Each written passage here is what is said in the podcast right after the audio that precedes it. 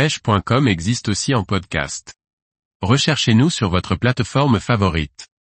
Pêche en mer en hiver, 11 façons de s'occuper à cette période. Par Thierry Sandrier.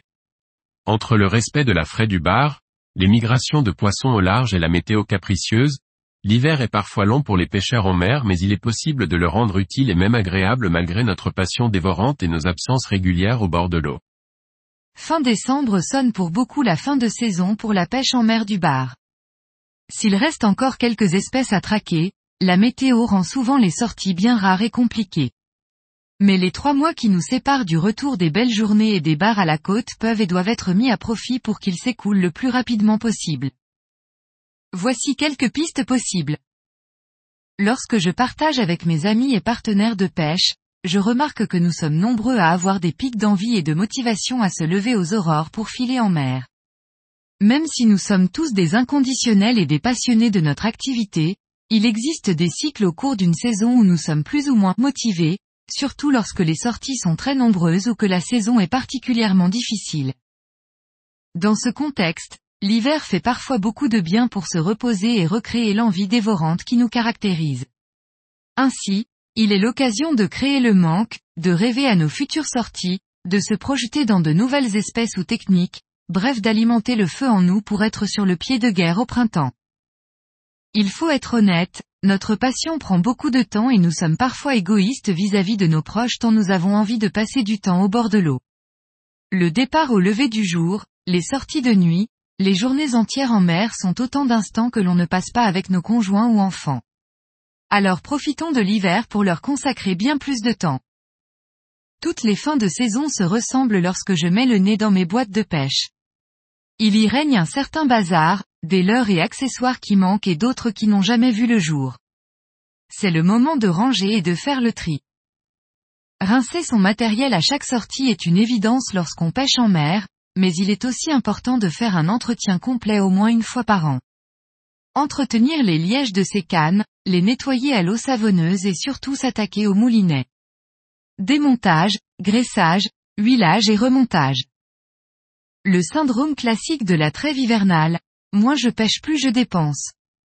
En manque de pêche, on rêve et on achète, alors si effectivement il est souvent nécessaire de refaire le plein de l'heure, changer ses tresses, etc., autant le faire intelligemment et limiter les dépenses. Ainsi, il est nécessaire de faire un réel point sur les leurs, de retourner ces tresses pour doubler leur durée de vie, de revendre tout ce qui ne sert pas et d'éliminer le superflu. Pour les adeptes du road building ou ceux qui souhaitent se lancer, l'hiver est le moment idéal. Les activités extérieures sont parfois limitées par la météo et on a vraiment plus de temps qu'à l'accoutumée. L'hiver est le moment du bilan et de tirer quelques conclusions sur sa saison. Pour ceux qui tiennent un carnet de pêche, relisez-le et essayez de faire des liens entre vos spots, la météo et la saison. Pour les autres, collectionneurs de photos ou adeptes des réseaux sociaux, remontez le fil de vos photos et comparez-les aux autres années. Vous découvrirez peut-être qu'étrangement certains spots sont intimement liés à un moment de l'année, de la journée ou des conditions particulières. L'hiver est le moment de se projeter et de rechercher des nouveaux spots. Il peut alors s'agir de promenades au bord de l'eau, en bateau ou tout simplement de l'étude des cartes marines et des sites internet comme le CHOM, Google Earth ou Navionics. Pour ceux qui sont vraiment en manque de pêche, comme moi bien souvent, il existe heureusement quelques possibilités productives et ludiques. Les pêches aux appâts du Congre en sont une, les pêches du lieu au large une autre. Des sorties rapides d'une heure ou deux dans un port une fois la nuit tombée en est une autre qui réserve de nombreuses prises et des surprises. Armé de quelques micro-jigs et petits leurres souples, il y a toujours quelques tacos, lieux, chinchards et autres petits poissons qui traînent sous les lumières des ports.